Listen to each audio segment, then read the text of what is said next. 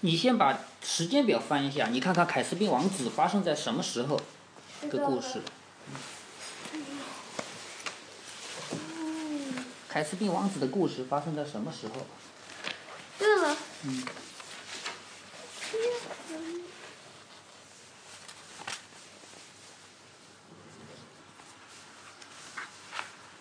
知道吗？先先看这里，先看每一本书的每一本书的这里，它有一个时间表。凯斯宾王子的故事发生在哪一嗯，年？二三零三，二三零三，然后到那个那个大的时间表上去看凯斯宾王子二三零三年，在哪个时候？嗯，就是这个，嗯，二三零三年，凯斯宾王子什么出？你别动。凯斯宾王子击败呃弥洛兹，成为国王。也就是说，凯斯宾王子他本来是王子就可以当国王的，但是他被别人篡了他的，篡夺了他的王位，他就逃到外面去了。后来呢，在别人的帮助下，他打败了这个敌人，又成为国王，是这么一个故事。这里面还有一个很重要的东西，什么呢？二三零三年对应到这边来，大概是什么时候呢？大概是比一九四一年要早一点，看出来了吗？比一九四零年晚一点，也就是说在这个时候，对吗？在这个时候呢，呃，彼得、苏珊、埃德蒙他们上一次返从摩衣柜回来是一九四零年，你看到了没有？上一次从摩衣柜回来，一九四零年，过了一年以后，他们应该说还没有长大，还是个小孩，对不对？所以在凯斯宾王子的故事发生的时候，他们四个人都是小孩，但是在一千年前的一一零一四年，他们却已经是大人了。你想通了吗？怎么这么神奇？你想通了没有？在这个在这个一千年的时候，一千年的时候，他们四个小孩来到来到纳尼亚，拯救了纳尼亚。然后过了十四年，他们长成大人以后，还打了一仗，把阿星兰救下来了，对吗？但是过了很多很多年，到二三零三，过了一千多年以后，他们又是以小孩的身份来到了这个世界，对不对？这是为为什么会呃啊变？为什么原来他们是大人，然后又是以小孩了？对呀、嗯，因为他们上一次进入魔衣柜以后，一直没有离开魔衣柜，一直没有离开纳尼亚，在纳尼亚待了这么多年，待了很多年，所以所以他们在那长了十四年，一个小一个大概十几岁的小孩长了十四年，但是？他们什么时候回去的？他们在这里长成长成大人，后来后来也大概也就在这个时候，大概就就是比一零一四年稍微晚一点，但是不是太晚，因为苏珊还没有嫁人，苏珊本来不讨论着要嫁人的吗？大概那个叫二十二十一啊，不是那个叫什么？那个叫上一本《那能野马与男孩》里面那个王子，不是后来没嫁给他吗？也就在那个时候，他们无意中有一次打猎，去追一头白鹿，回到了魔衣柜的这边，又变成小孩了，是吧？所以他们是就从这个时候回到这个时候是变年轻了，然后又以年轻的形象，我明白嗯，对。吧？来到了二三零三年，所以你要知道这个细节，凯瑟琳王子明明比他要小一千岁，但是看起来跟他差不多大，是不是？好，我们开始读第一章小岛。天，一千岁，凯斯宾王子比他小一千岁的呀，因为他是一千年的时候进入的，而凯斯宾王子的故事发生在二千三百零三年，像小一千三百岁，是吗？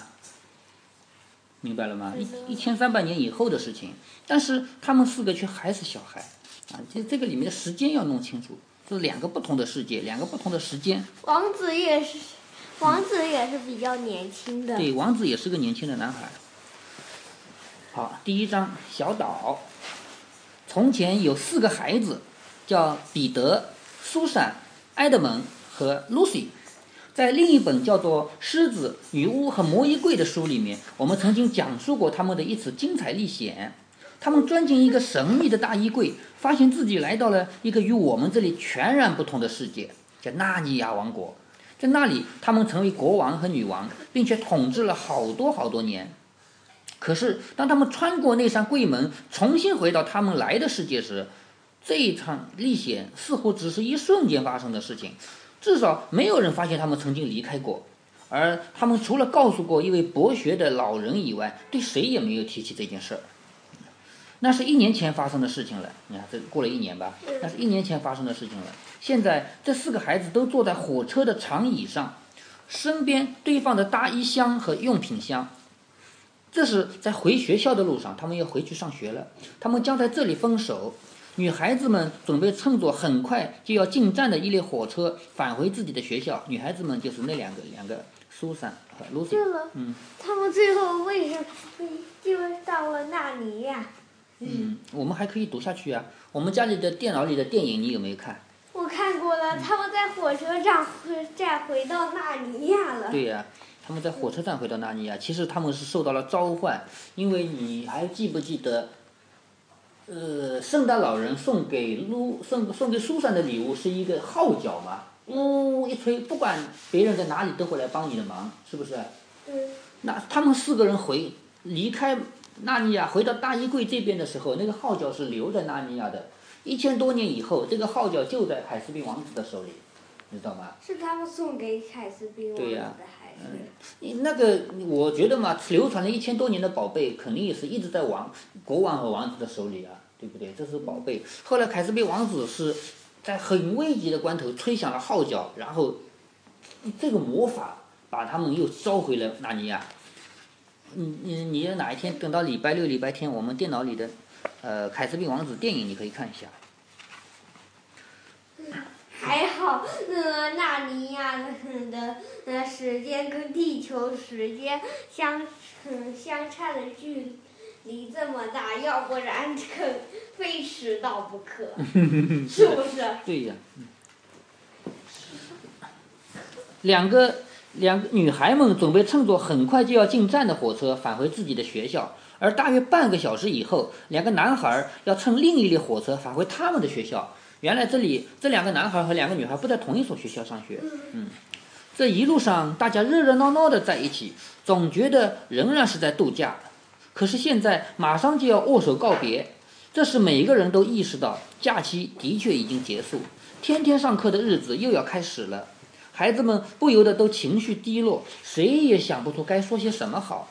Lucy 将是第一次上寄宿学校，这是个空荡寂寞的小镇车站，小镇就是小小的一个地方。小月台上除了他们，几乎再没有别人。突然，Lucy 轻声尖叫了一下，仿佛仿佛被马蜂蛰了一下似的。马蜂你知道吗？长得有点像蜜蜂，但是它很会蛰人，蛰了很疼。早就知道了。什么事，Lucy？埃德蒙问。可是话音未落，他也哎呦的一声叫了起来。这见鬼！彼得彼得的话说了一半，突然也改变了他原先的想法。苏珊，放手！你干什么？你拉我，你拉我上哪儿去？谁碰你了？苏珊说：“倒是有人在拉我。”哎哎哎，别拉我呀！孩子们一个个脸色变得煞白。我也是。大概是被魔号拉走了吧？嗯埃德蒙说：“埃德蒙都喘不过气来了，好像有人把我拉向什么地方，这太可怕了！哟，又来了！”我也一样，Lucy 喊道：“哦，我支持不住了！”快！埃德蒙喊道：“大家快拉起手来，不要松开，这是一种魔力，我的感觉没错，快！”对，苏珊急急地说：“拉起手来！哦，恐怕一时还停不了哦。”接着是一阵天旋地转，行李、长椅、月台和车站转眼间都消失不见了。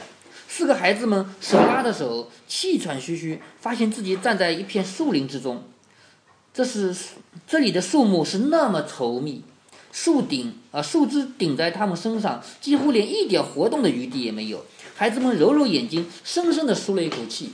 就他们他们赶紧拉住手，然后然后发现已经来到树林里了，一车站一下子就没了，跟电影里还是不一样的啊。哪里不一样？电影里是这样的，电影里一列火车开过来的时候，咣咣咣咣咣，对吧？那个震动的墙上的画啊、砖啊，全落下来了，整个整个那个火车站都倒掉了。然后一看，来到了森林里了。他们这样的，你以后可以看电影。他们现在不是，他们是拉快拉住手，然后哦赶紧拉起来，接着行李、长椅、月台和车站一下子就不见了。他们手还是拉着手的，但是已经站在树林之中了。啊，对了，其他人怎么样了？其他人都不见了呀，都不见，只有他们四个。那其他人会可能感觉怎么样？其他人没感觉，其他人只感觉就是他们要乘火车的还是乘火车，要坐长椅的还是坐在长椅上，而且他们也不会觉得四个人少掉了，因为这四个人回来以后一秒钟都不会过掉，是不是？呃，凯斯宾王子还不知道那故事里一共有多长时这不管他们，反正就是在在我们地球上的时间一秒钟都不会过去，这四个人就会回来的。我们大衣柜里面，他们都待了十几年的，回来不是一秒钟都没过吗？对吗？假如待了一辈子，那就真的会看上去消失了。嗯嗯，也不会，为什么？因为他那个时间差距太多了，这边一千年，这边才一年，差距太大了。嗯，好，我开始读了啊。喂，彼得，露西大声说：“你看，咱们会不会又回到纳尼亚了？”什么地方都有可能，彼得答道：“这么多树，一米之外我就什么都看不见了。咱们得想法找找，看看外面有没有空地。”费了九牛二虎之力，身上多处被树枝划破，他们终于走出了树木最稠密的地区。外面的光线强多了。再往前走几步，他们突然惊奇地发现自己已经站在树林的边缘，眼前是一片海滩，离他们不远处，温和的海水轻轻地涌上滩头，激起了细细层层细浪，几乎一点声响也没有。这里看不到田野，天上也没有云。眼前只有大海，那令人目眩的一片蔚蓝。根据太阳的位置判断，现在大约是上午十点钟。几个男孩悄然肃立，沐浴在海洋气息之中。啊，几个孩子不是几个男孩，几个孩子沐浴悄然肃立。嗯，也就是说，他们来到大海边，看到了一片蓝色的海，还有根据太阳的位置判断呢，现在肯定是上午十点钟。对了，嗯，我还看到一片河里，呃，河里有个东，就是河里好像也不知道是谁，嗯，把桥推翻了。你在哪里看到的？电视电影里啊、啊，你看过这个电影啊？你不是放给我看的吗？哦，那个是最后吧？最后是和是那个魔法，是狮子的魔法把墙弄翻的。哇！彼得不禁赞叹道：“这儿风景真好啊！”五分钟之后，大家都脱掉鞋子，走进那清凉透彻的海水之中。比起坐，脱鞋子？因为他们一到海边就喜欢到海水里面去去玩啊，脱了鞋子进去玩。比起坐在那闷热的车厢里回学校去上那些拉丁文、法文和代数课来，这可强多了。埃德蒙说：“这以后有老半天，大家都默不作声，只是踩在水里往前走现。在不是玩的时候。一边一边往前走，一边寻找水中的虾蟹。尽管如此，过了一会儿，苏珊说：“咱们该认真计划一下，要不然我们很快会饿肚子了。”不是有妈妈给我们带在路上吃的三明治吗？埃德蒙说：“至少我这我的一份在这里，我的没了。”Lucy 说：“我把它放在小包里了，我的也放在这儿。哦，我的也放在那儿。”苏珊说。小包都哪里去了？小包肯定还在车站，行李还在车站呀，对不对？行李什么时候走了？他们他们手拉着手，然后突然之间就来到了纳尼亚，行李是没有跟过来的，知道吗？所以所以只有埃德蒙他的行李刚开始是放在哪的？肯定是拖着放在旁边的呀，对吧？嗯，现在只有埃德蒙他的小包是背在身上的，所以里面有三明治。埃德蒙还丢了一个手电筒在纳尼亚，这个我们电影电影里也有的。他从纳尼亚回去的时候忘了把手电筒带走，然后这个手电筒就成为纳尼亚里一个很神秘的东西，因为他们是没有电的，没有没见过手电筒？这是以后的故事啊，先透露点给你。什么时候的故事？就是在这个故事结尾，在这个凯斯宾王子结尾的时候，他回到了车站，一摸包，哎呀，我把手电筒丢在纳尼亚了。然后在最下面一集，下面一集叫做什么？黎明踏浪号，对吗？在那一集里面，这个手电筒是一个很重要的战斗武器，是这样的。嗯，怎么战斗呢？嗯，因为在他们那边战手斗，电筒只能嗯，对呀、难道要用光吓光吓人吗？嗯但是白天嗯是看不出。我们以后再讲那些好吗？嗯，没有？没有呢，找着呢。我的在衣服口袋里，喏、就在海滩上。彼得说：“四个人有两份午餐，准不够吃。”我现在并不饿，就是有点渴。”Lucy 说。这一说，大家都感到口渴起来。当然了，在烈日下的海水中玩一会儿，谁都要口渴的。我们现在的情形就好像在船，就好像船在海上遇了险。埃德蒙一本正经地说：“书中的遇难者们总是能在荒岛上找到清凉的、甘甜的泉水，咱们也该去找找看。”你是说，咱们还得到那个茂密的林子里去？苏珊问。嗯，用不着。彼得说：“只要有小溪，他们肯定会船船而下，流入大海。我们沿着海滩走，准能找到。”于是他们开始给我看看他们在哪里。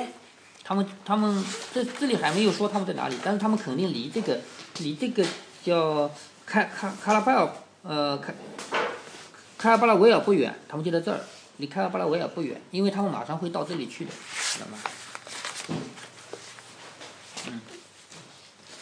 于是他们开始趟水往回走，在松软的沙滩上，他们穿起鞋袜。埃德蒙和露西曾异想天开的要把鞋袜都丢掉，光着脚去探险。幸亏苏珊及时阻止了他们，说那样简直是发疯，那样就再也找不回他们了。可如果晚上我们还要待在这里，天又冷起来，你们穿什么？他们穿好后，沿着海岸向前走去，左边是大海，右边是森林。他们他们往这边走，是吧？左边是大海，右边是森林，这里非常恬静，就是安静。他那他们是在往南走。对，你真聪明，就是往南走。嗯，只是贱货传来海鸥的叫声，树林十分茂密，枝叶缠结在一起，根本看不到里面。而且林子深处一片寂静，没有鸟儿，甚至连昆虫的动静都没有。贝壳、海藻、海葵和那些岩石缝里的小螃蟹都非常好玩，可是，在口渴的时候，你就对它们不感兴趣了。更糟的是，从凉凉的海水中出来以后，它们不久便感到两条腿又热又沉甸甸的，就又热又重，拖不动了。苏珊和露西有各自的雨衣要拿，埃德蒙的外衣丢在了车站的长椅上，所以现在他和彼得轮流拿着彼得的大衣。不久，嗯，大衣服，衣服。不久，海岸开始向右延伸。不是在那房子的衣大衣柜里吗？不是那个大衣啊，是他们这次穿的衣服嗯。嗯。不久，海岸开始向右延伸。大约一刻钟之后，他们绕过了一个石崖，就是一块石头，在石崖前面一个急转弯，把刚才的一片海域抛在了身后。举目望去，他们看到海峡对面的一片陆地上，树木茂密，与脚下的这一片陆地十土地十分相像。那是一个岛吗？或者，没准两边很快就会连到一起？Lucy 说：“不知道。”彼得懒懒地答道：“大家拖着疲惫的步子往前走，谁也不说话。两边海岸越来越近，没走到一个夹角。然后看看还有读多久啊？还有还有还有四页。嗯嗯。两边海岸越来越近，没走过一个夹角，他们就期待着看到两岸相交，可结果总是让他们失望。终于，他们来到一片岩石跟前，爬上岩顶，看见一条小路伸向远方。真糟糕！埃德蒙懊恼地说：“白费了半天劲儿，咱们根本无法到达那边的树林。这儿全啊，这儿是个小岛，千真万确。从这儿看去，两岸之间的海峡不过三十来米，显然是最狭窄的地方。再往前，脚下的海岸继续往右延伸，他们可以看到岛与大陆之间开阔的海面。看来他们已经沿着岛走了大半圈了。看，那是什么？”Lucy 突然说，手指。呃，手指着横卧在海滩上的一条银色的长蛇般的东西，小溪，一条小溪。其他几个人齐声欢呼起来。尽管已经十分疲倦，他们还是毫不迟疑地跳下岩石，向那潭、向那淡水小溪跑过去。他们知道上游的溪水才最好喝，便沿着小溪朝上游走去。树林仍然那么茂密，好在天长日久，那小溪冲出了一条弯道，弯下身来，他们。在枝叶间搭起天然啊，枝叶搭起的天然隧道里，就能顺水而上。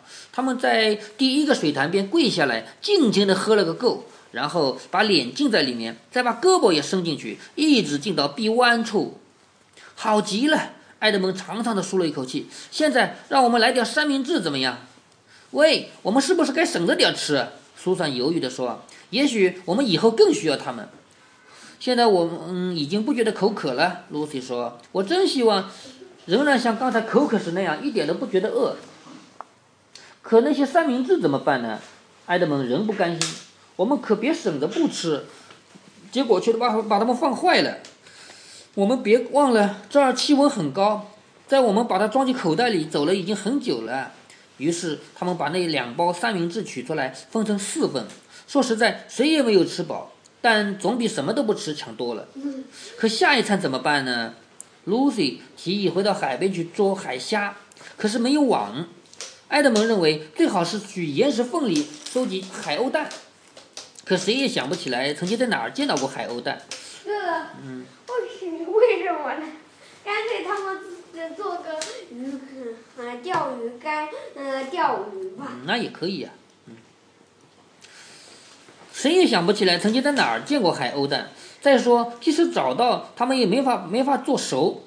彼得心想，除非碰上好运气，否则不用多久能有生蛋吃就不错了。当然，他们明白没有必要把这个话讲出来。苏珊开始懊悔，不该这么早早的把三明治吃个精光。孩子们有些沉不住气了，最后还是埃德蒙开口说道：“听我说，现在我们只能去森林里碰碰运气。探险家、云游四海的骑士、侠客以及诸多此类的古人，在这种情况下总是想办法活下来的。他们吃根茎、野果和任何可以充饥的东西。什么根茎？”苏珊好奇的问。好奇的问：“根茎？就是根和茎呀。”根茎。嗯，根和茎。对呀、啊，我一向以为那是指树根。Lucy 说：“出发吧！”彼得鼓励大家。埃德蒙是对的，我们必须去闯闯看，总比傻站在阳光下强。于是他们站起身来，顺着小溪向森林深处走去。行程十分艰难，茂密的枝叶拦在前面，他们不得不弯腰前进，或者从树干枝干上面爬过去。他们跌跌撞撞地穿过大片大片的杜鹃之类的灌木丛，衣服扯破了。鞋子也在小溪里搞湿了。此时此地，除了小溪流水和他们自己发出的声响以外，林子里依然是一片寂静。正当他们开始感到有些厌倦的时候，突然注注意到从什么地方飘来一股清香。接着，他们看到右上方有一种十分鲜亮的色彩。看呀，露西叫道：“我说那一定是一棵苹果树。”不会是那一棵那？应该不是那棵苹果，因为那棵苹果树不在岛上，你觉得呢？但是你确定他们不在岛上吗？对呀、啊，我们我们那次读到的书，那是在一很中心的地带，在纳纳尼亚的中心地带，不在岛上。果，嗯，你确定他们在岛上吗？对呀、啊，他们现在就在岛上。果然是一棵苹果树，他们一鼓作气地爬上陡坡，从荆棘中踩出一条路，来到这棵老树前。树上沉甸甸的挂满了金黄色的、坚实多汁的大苹果，还不止一颗呢。埃德蒙嘴里塞满了苹果，吐字含糊不清。看那儿，还那儿，可不是。瞧，这儿足有几十棵果树。书上说着，扔掉了手里的果核，又啊一边又摘下一个大苹果。很久很久以前，这儿一定是个果园。那时候，这儿肯定不像现在这样没人照看，这些树木还没有长起来。也就是说，这里一个曾经有人啊、这是一个曾经有人居住过的小岛。彼得沉思道：“那是什么？”Lucy 指着前面。天哪，那有一堵墙！彼得吃彼得吃了一惊。一堵古老的石墙。他们推开果实累累的树枝。走到了墙的跟前，这墙年代已经很久了，有些地方已经塌下来，墙上覆盖着苔藓和那种总是长在长在墙上的小黄花。墙上还有一个高大的门拱，这儿肯定有过一扇大门，就是门已经没有了，因为门是用木头做的，对不对？墙呢是用石头砌的，所以墙还没有烂掉，但是门已经没有了啊。这里肯定有过一扇大门，可现在门拱几乎被一棵很高的苹果树堵住了。孩子们折断一些树枝，爬了进去。墙的那边光线显然明亮得多。他们惊愕地发现自己来到了一片开阔地，这里没有树，只有平坦的草坪，野花盛开，四周是灰色的墙，覆盖着常春藤，就是一种植物。